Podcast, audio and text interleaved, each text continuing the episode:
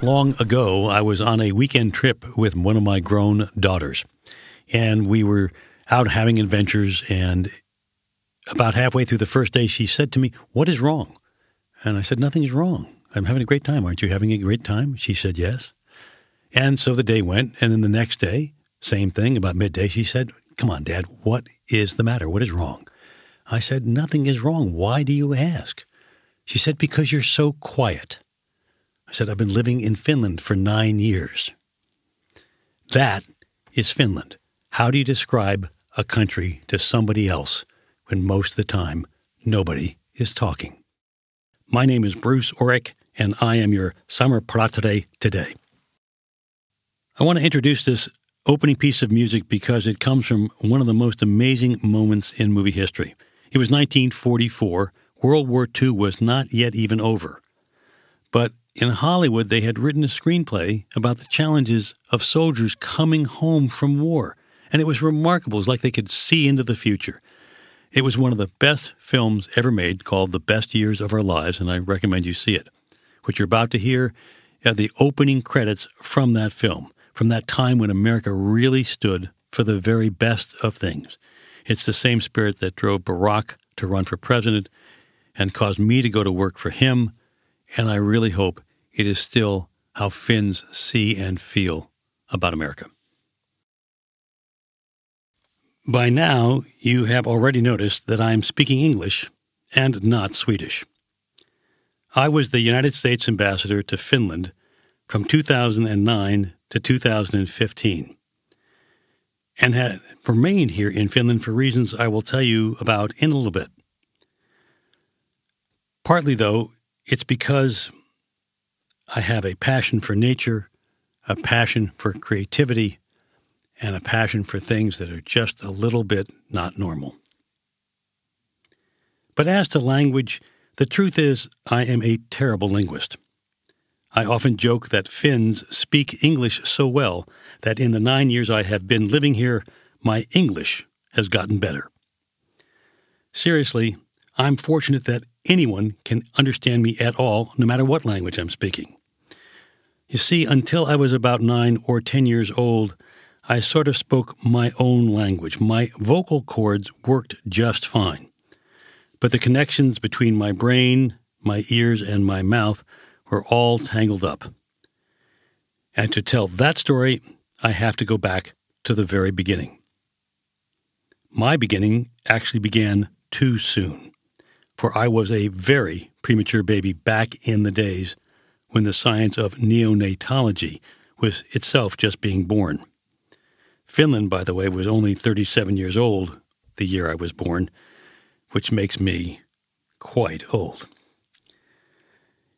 At any rate, I was really small and really sick. I battled pneumonia and later scarlet fever, and of course, all the other usual childhood ills. But by the time all of that sickness settled down, I was mostly blind in one eye and mostly deaf in one ear. And then there was the language problem. I had a terrible lisp. I could not pronounce the letter S.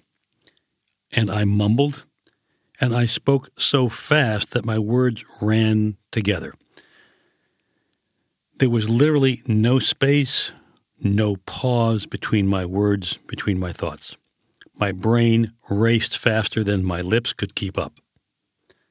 So while I thought I was being perfectly clear, in reality, the sounds that came out of my mouth were total gibberish, nonsense. Nobody could understand me. Often the reaction that I got was people thought I was mentally impaired, sort of the village idiot kind of thing. Finally, in desperation, my poor parents made a critical but painful decision. The next song is classic Bob Dylan, but sung by the late anti war activist Richie Havens. So, yes, they were making this really painful decision, and they chose to send me to the school for the deaf in order for me to learn to speak. Well, not to speak, but to speak so others could understand me. Several times a week after regular school, I was sent to the school for the deaf to learn how to talk, to overcome my lisp, and to put the brakes on in my head. Tongue twisters, reading speeches to the steady beat of a really slow metronome, week after week of other odd and usually frustrating practices, all designed to retrain my brain. It was an interesting place because I was one of the few people there who actually could hear. Uh, but it was a, a unique experience, and it took me from being effectively silent to being able to communicate. Of course, it wasn't all a bed of roses after that. I was still a very skinny, half blind, and half deaf kid. Grade school and high school can be tough on those who do not fit in. And needless to say, after an afternoon program of being shuttled over to the school for the deaf was not exactly fitting in. I mean, all the kids knew that I wasn't on the baseball field or the soccer field playing, that I was down there with the with the weird kids. And the consequence was the expected teasing and bullying. But with my newfound voice, I discovered I had both a shield and a weapon words. I didn't have to be a victim. Those words, together with a very powerful sense of humor and that humor which I was willing to aim at myself, gave me a path forward. I grew up. I got big. I got bodybuilder big and strong. But it's never been my muscles that propelled me forward. Rather, it has been words, it has been language, even if it is almost only in English. And apparently, it worked well enough that Barack Obama sent me to Finland to be his voice. Thankfully, you all speak English. The next song is a modern version of an extraordinarily sad love song, which was written in the great whaling years, the 1850s, when whaling was the fifth largest industry in America. Men would go out to sea for years at a time, literally years at a time, leaving their wives and their children, knowing that if they did see them again, they would be different people by the time they got back and just as likely those sailors would perish at sea. The dangers meant that the departure was incredibly painful in ways that we honestly can no longer understand. And the ballad you're about to hear is both a love song, a promise to return, but also a farewell. Hi, my name is Bruce Oreck, and I am your Sommarpratare today. Although I came to Finland as President Obama's ambassador, I have remained mostly to work with students and startups on the art of storytelling, which is another way of saying the marketing of possibilities. There's a saying in English if you want to make God laugh, make a plan. I can assure you that my being in Finland had virtually nothing to do with any planning on my part. Despite my career of the past few years, I'm really not a political person. I was neither a registered Republican nor a registered Democrat, but early in 2006, my oldest daughter, who's a physician, told me to check out Barack Obama, who was back then a total unknown to most people. I assumed she was talking about a rock band or a hip hop band whose music I was supposed to go learn. Of course, uh, always doing what my children tell me to do, I ended up reading his books and listening to his speeches with not much further thought about it. But then in February of 2007, he announced his candidacy for the presidency of the United States. You need to understand something really unusual happened. That was the year when Hillary Clinton first ran, and everyone assumed that she had it in you know, all sewed up. It was going to be hers. And here was a black man with a Muslim middle name in 2007 who, on a very cold day in Springfield, Illinois, announced his intent to run for the presidency. Springfield, by the way, was the place where Abraham Lincoln announced his run for the presidency. Now, usually at a political announcement like that, nobody cares in America. A hundred people will show up. Fifty are the person's the candidate's staff, and twenty-five are family, and you know, fifteen are press, and then there are you know five or ten people looking for a free makkara.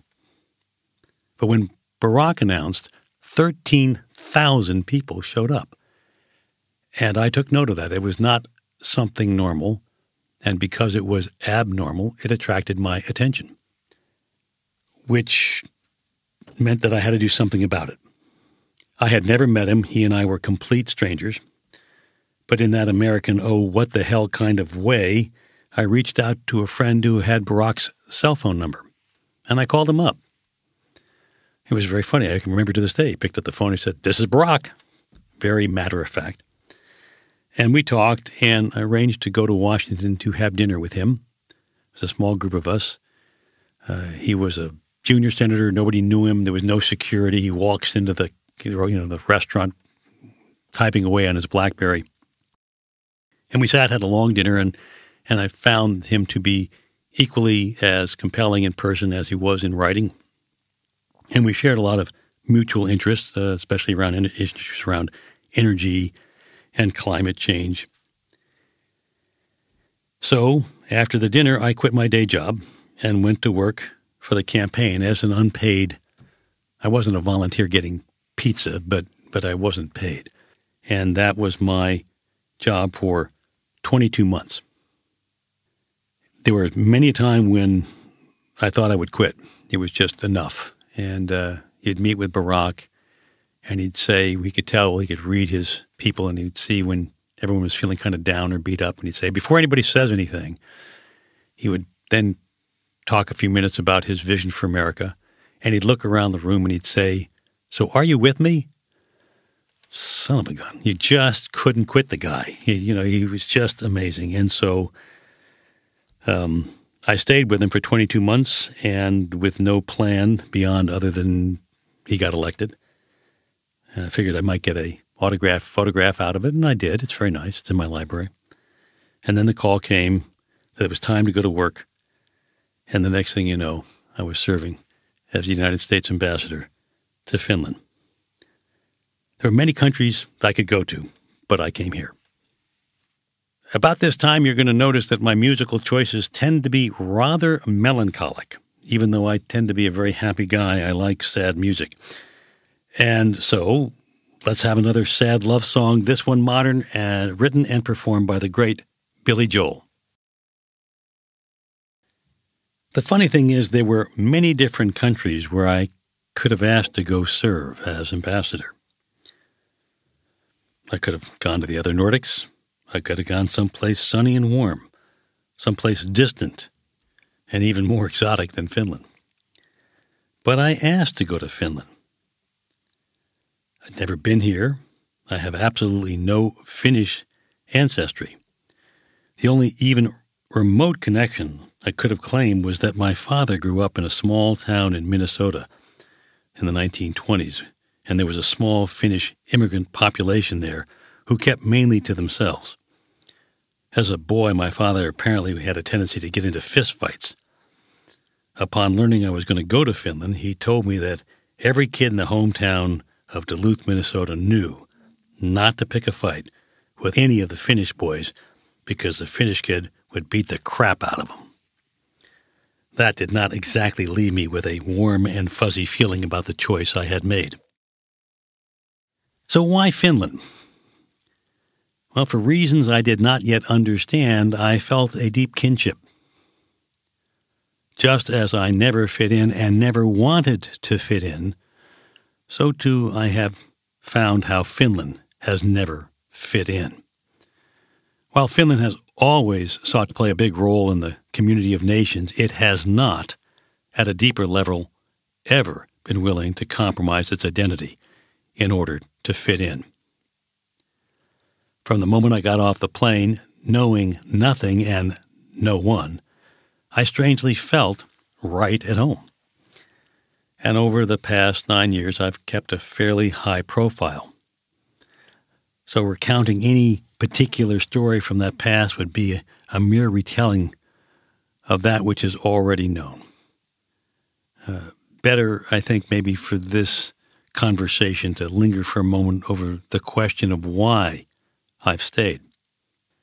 And the truth is, because I'm a troublemaker. I like to rock the boat.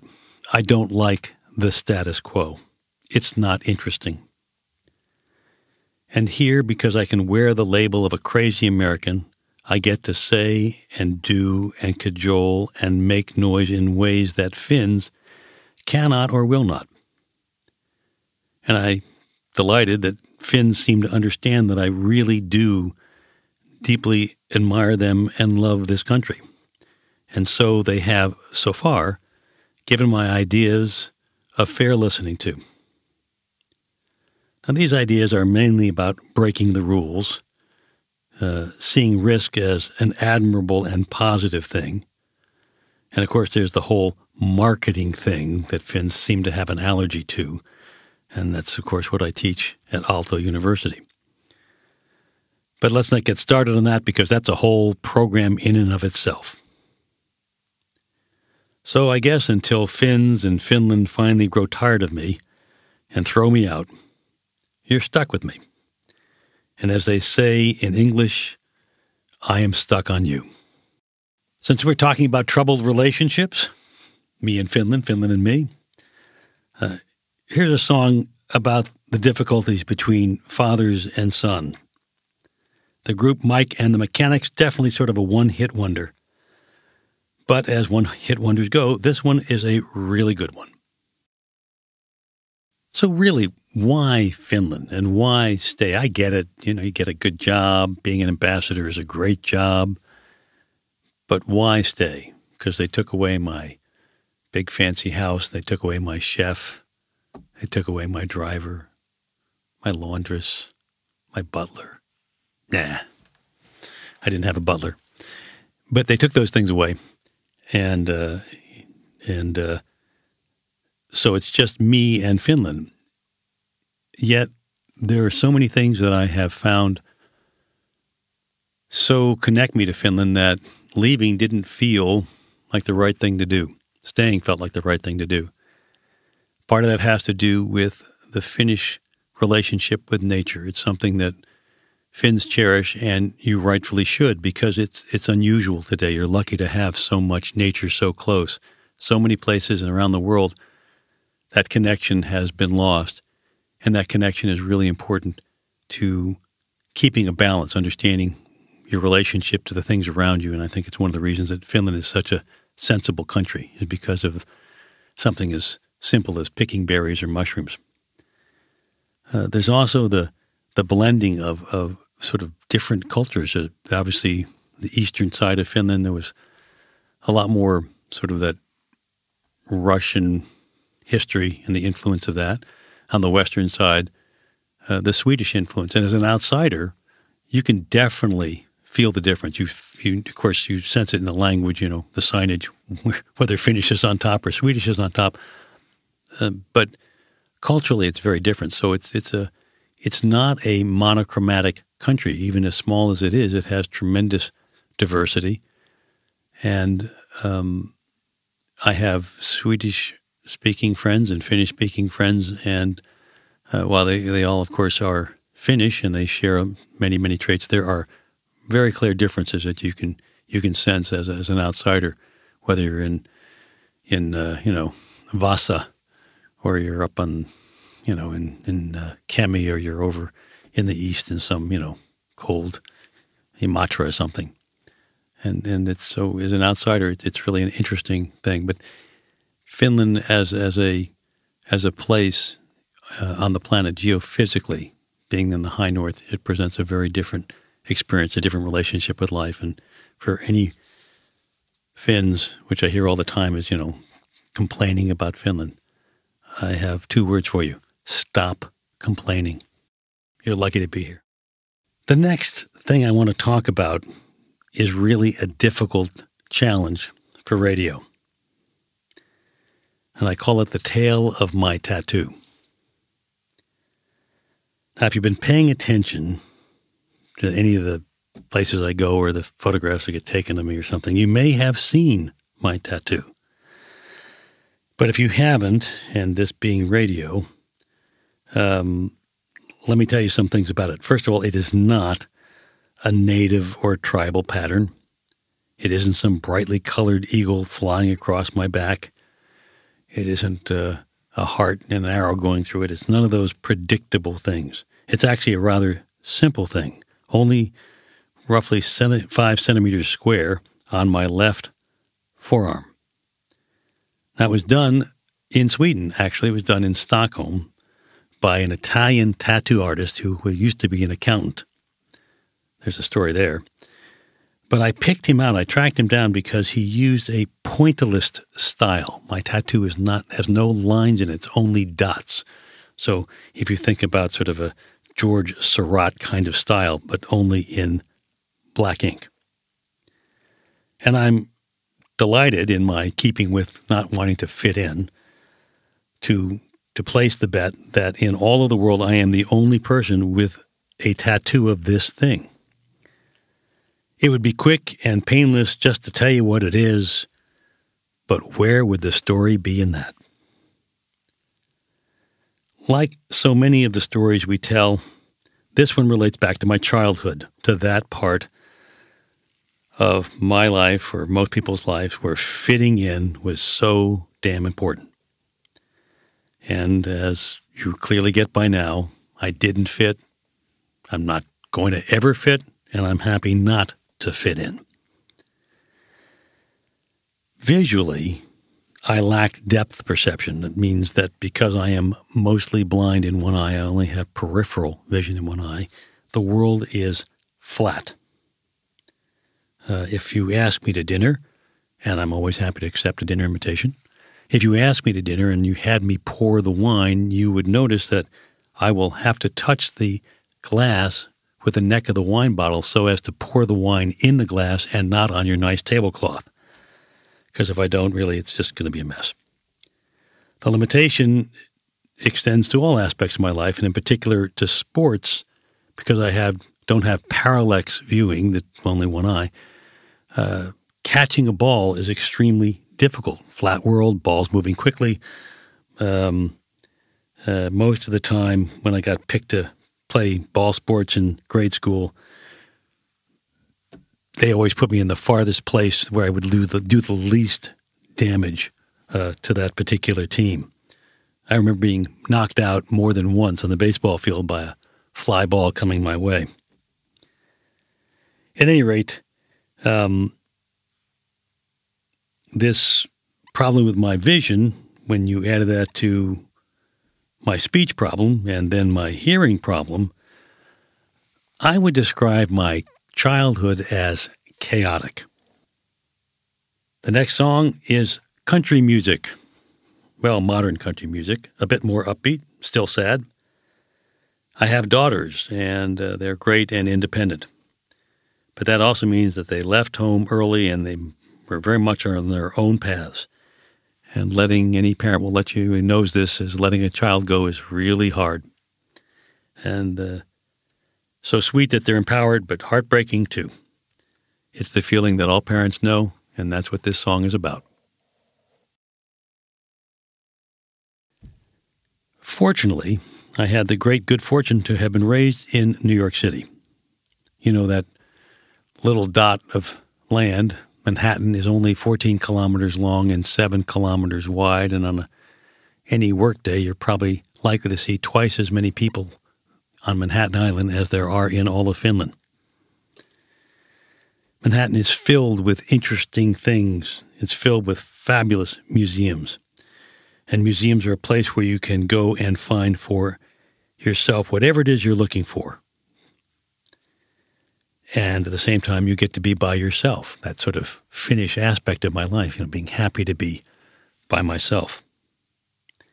When the other kids would head to the park after school to play sports i would race away from school as fast as i could to whichever museum i thought could be my window into the world that day.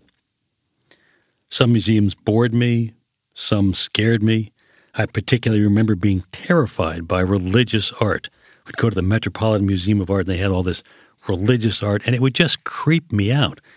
And to this day, I'm 65 years old. If I go to museum and I see religious art, I just makes you know my eyebrows stand up. I'd say the hair stand up at the back of my neck, but there's none left.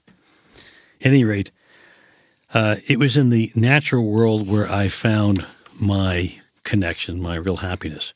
Two blocks from my home in New York City is the American, or was the American Museum of Natural History, which is the largest and greatest nature museum in the entire world. It is truly enormous.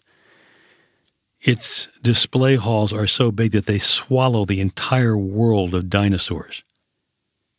It covers the vastness of our world, and it grabbed hold of me and wouldn't let go.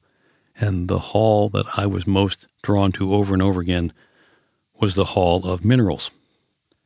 Not merely because the crystals were beautiful and the colors were spectacular, that the forms were um, sculptural and, and sinuous and seductive, but because the elements arrange themselves in certain forms and patterns. Remember, I was in this chaotic world, and the forms and patterns of how atoms arrange themselves in minerals is the same throughout the cosmos. It doesn't matter if you're on Earth or a billion light years across the universe, the same atoms will combine in the same way and form the same kind of crystals. And that moment of discovery that there was, in fact, an order in the universe, even though there wasn't any order in my life, um, it just it hooked me. And uh, that order was written in the language of atomic structure. Since that time, I have been a collector of minerals. In fact, I have assembled over the years some of the finest collections of minerals uh, in the world. I have assembled them some I have sold, some I have given to other museums so that others can enjoy them too. And to this day, I still collect minerals. And each specimen is a reminder that, as complicated as life may be, nature maintains an order. Much like Finland, there is in fact a set of rules that all must follow. Which brings us back to the tattoo, which of course is the atomic structure of a particular mineral. It's a structure that exists here on Earth and would be the same anywhere else across 14 billion years of time and space. Right now, I have my sleeve rolled up to show it to you and explain it to you.